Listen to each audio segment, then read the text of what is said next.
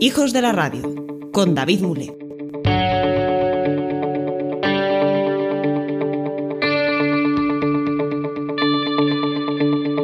Tras el episodio piloto decidí reformular un poco el podcast. Y no lo digo por Fran Zuzquiza, que, que estuvo estupendo, pero creo que este nuevo Hijos de la Radio os gustará más. Así pues, empezamos. Episodio 2. El Branded Podcast. Las empresas dentro del podcasting.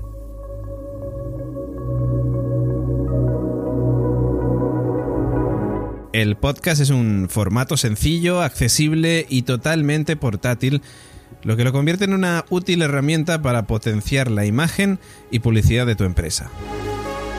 Otra de las características del podcasting ha sido la llegada de diversos expertos en marketing, consultores y emprendedores que empezaron a usar el medio como herramienta para difundir diferentes trabajos y para crear una identidad de marca.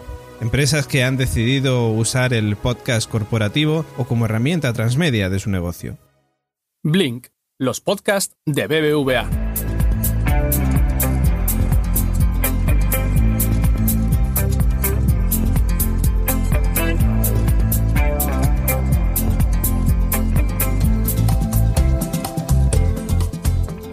Hola, ¿qué tal? Bienvenidos. Regresamos con un capítulo nuevo de Blink, el espacio en el que te acercamos cada semana a los asuntos más actuales e interesantes de la economía y el mundo digital de la mano de BBVA. Estamos contigo. Como el banco BBVA lanzó su podcast para reforzar la difusión de sus contenidos propios, unos contenidos de utilidad, accesibles y fácilmente compartibles.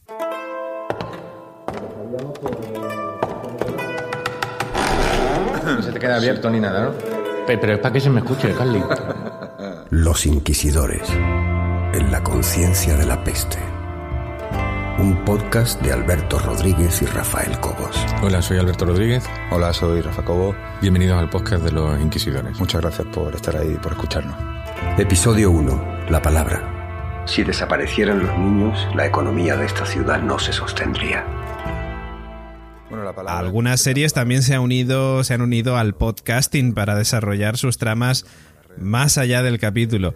Y es que en España los ejemplos más conocidos son los podcasts del Ministerio del Tiempo, de Radio Televisión Española, o los de La Peste y la Zona de Movistar.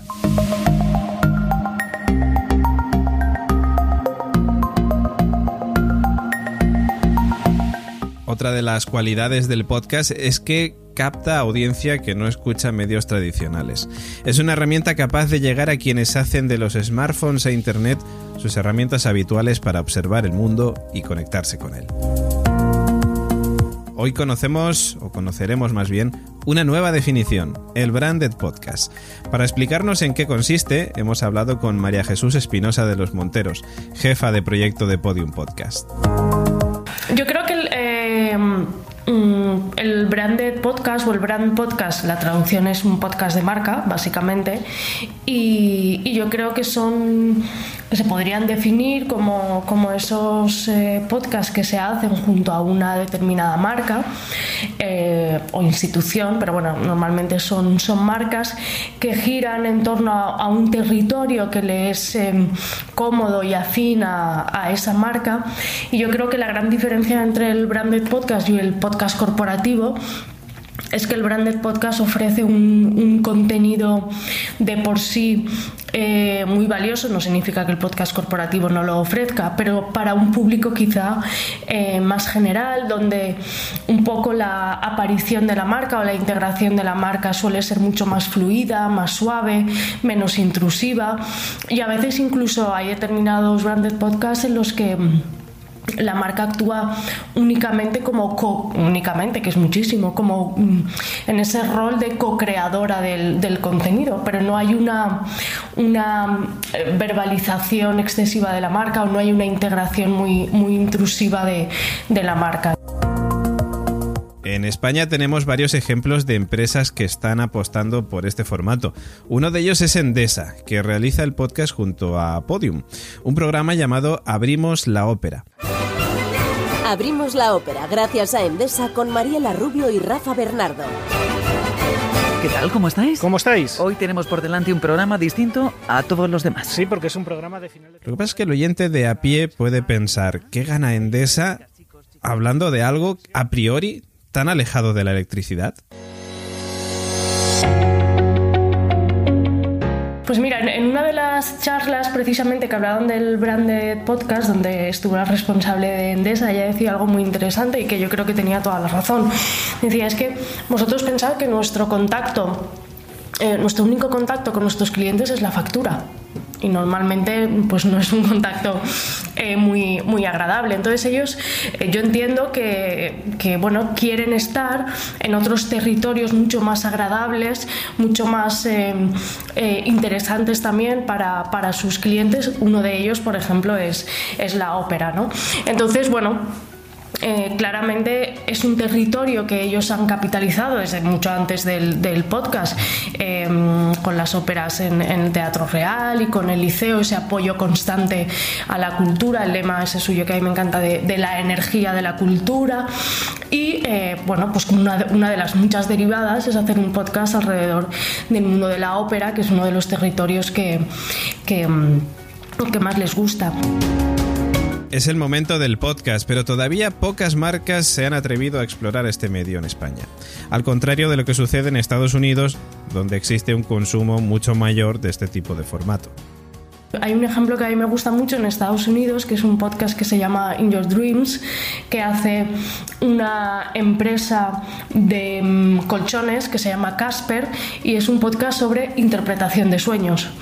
Evidentemente ahí pues eh, se menciona el colchón, pero es que el colchón es un elemento más casi invisible, eh, su integración es es mm, tremendamente cómoda, eh, se puede jugar, se juega dentro del mismo campo semántico, los sueños, el, el, el, el, colchón, que es donde duermes, etc. Claro que se verbaliza Casper al principio, este podcast te lo ofrece Casper, pero el podcast, si no estuviera Casper al principio, sería igual de interesante para todos los que nos interesa el mundo de los sueños. Alright, I had a dream. What is reoccurring? And for years afterwards.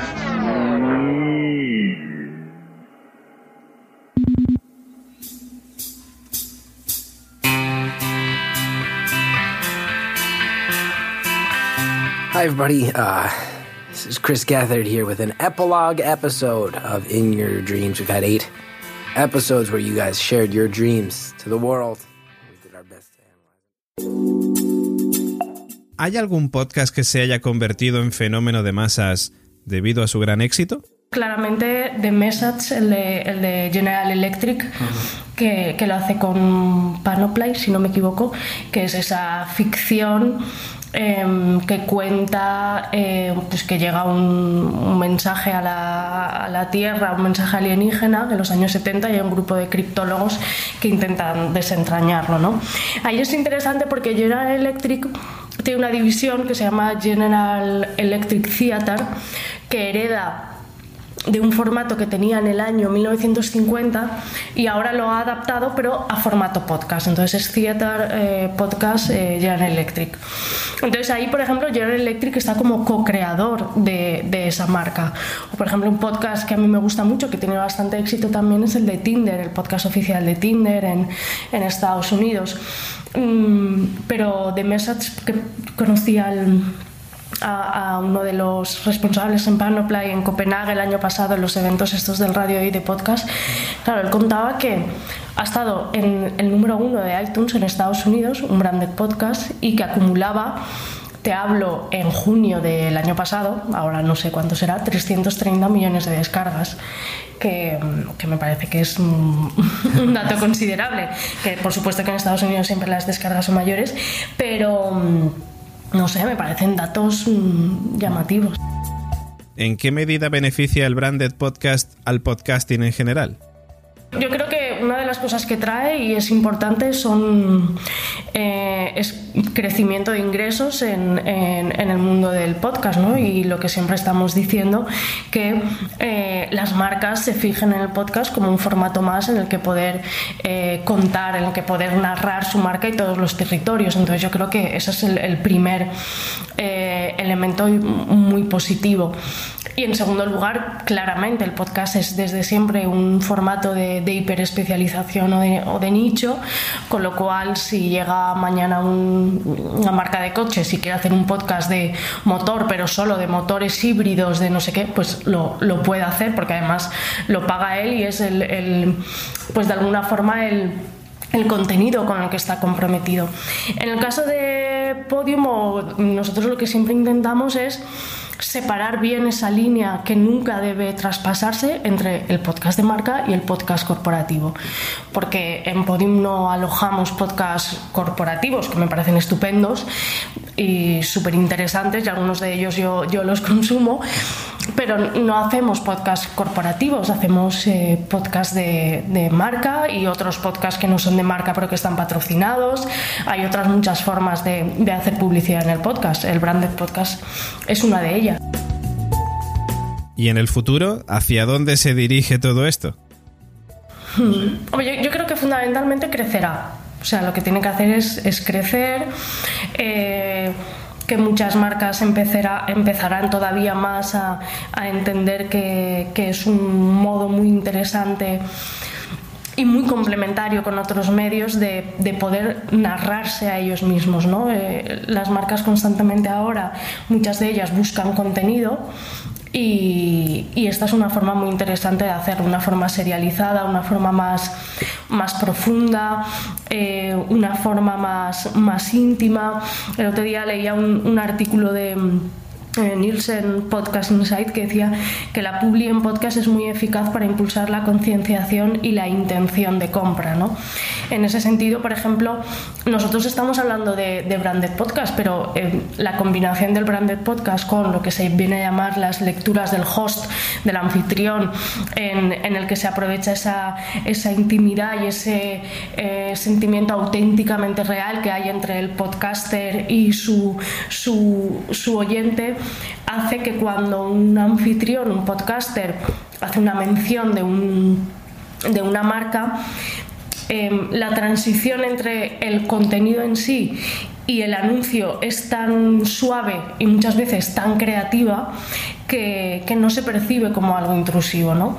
Si a eso añadimos además todo el, el mercado dinámico de inserción de anuncios, tenemos ahí tres elementos que combinados bueno, y hay un cuarto que es el de la suscripción, pero eh, estamos hablando de, otra cosa ahora, pero son yo creo que tres modelos de, eh, del tema de, la publi en, los podcasts que, son interesantes y que dependiendo del proyecto, eh, dependiendo del cliente, dependiendo de los presupuestos, pues se puede optar por, por una cosa u otra. ¿Y qué pasará con la publicidad en el podcast? Es verdad que hasta que no hayan como, unos grandes datos de, de, lo que se llama ROI, que es un poco esa herramienta que mide el retorno por inversión, porque claro, un cliente quiere decir, bueno, yo he invertido esto, ¿cómo me ha beneficiado? ¿no? Hasta que todas esas herramientas no estén lo suficientemente desplegadas en nuestro mercado, como sí que lo están en Estados Unidos, eh, en Estados Unidos y en, en, en los países de, de, habla inglesa, porque eso es importante. Leía un, estos días hay un artículo muy interesante de, de Voxnest que hace como una especie de informe anual del podcasting global y tal. Y una de las cosas que decía es que um, con una tasa de crecimiento de alrededor del 30% a, anual, eh, la empresa eh, PricewaterhouseCoopers, un, un informe que hizo, proyectaba que en 2020 los ingresos globales en el mundo del, del podcast superarían los mil millones, ¿vale? De esos, mil millones, alrededor de, de, 660 pertenecerían a Estados Unidos y el resto al resto del mundo. O sea, se come sí. el, el 70%. Y aunque es verdad que no todos crecen al mismo ritmo porque pues Estados Unidos, Canadá, Australia, eh, Reino, Unido, Reino Unido están mucho más maduros por, por el idioma, ¿no? porque al final el inglés es el idioma de la tecnología. Eh, eso es, es, importante, pero en Europa, por ejemplo, los países nórdicos eh, están muy, muy a tope con el tema del podcasting. Yo creo que por dos razones. Una, son multilingües, con lo cual eh, tienen una capacidad de absorber podcasts en distintos idiomas y luego no hemos, no hemos, de olvidar que empresas tecnológicas como Spotify, SoundCloud o Acast son, tienen su base o su origen en, en Suecia. ¿no? Y luego hay otros dos focos um, fundamentales, que uno es China, eh, ahora estoy preparando un artículo para el país hablando de cómo la verdadera disrupción global del podcast puede, puede venir por, por ahí. Eh, hubo un estudio en el 2017 que decía que como un 7 mil millones aproximadamente de, inversión había habido en el tema del audio bajo demanda. Ahí entiendo que incluyen no solo el podcast eh, nativo, sino lo que venga de, la radio, ¿no? Pero claro, es que una población con China, pensemos que como se pongan a escuchar podcast, pues se olvida Estados Unidos y, y, todo, y todo lo demás, ¿no? Pero, y luego el otro gran mercado es el podcast en español. El, el, el español es un idioma súper eh, súper consumido. En Estados Unidos está siendo uno de los, de los más impactantes y dice que para 2020 habrá más gente hablando eh, español que, inglés.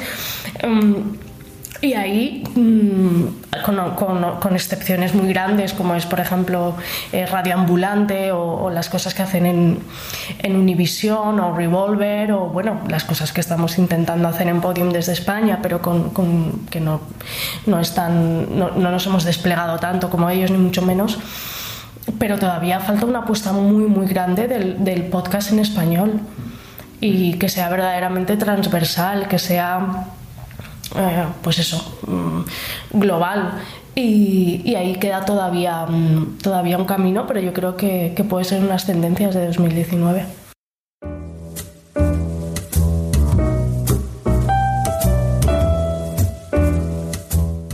El Branded Podcast, como veis, es un formato atractivo, no solo para la empresa, sino también para el oyente, y puede ayudar al podcaster a trasladar unos contenidos más que interesantes.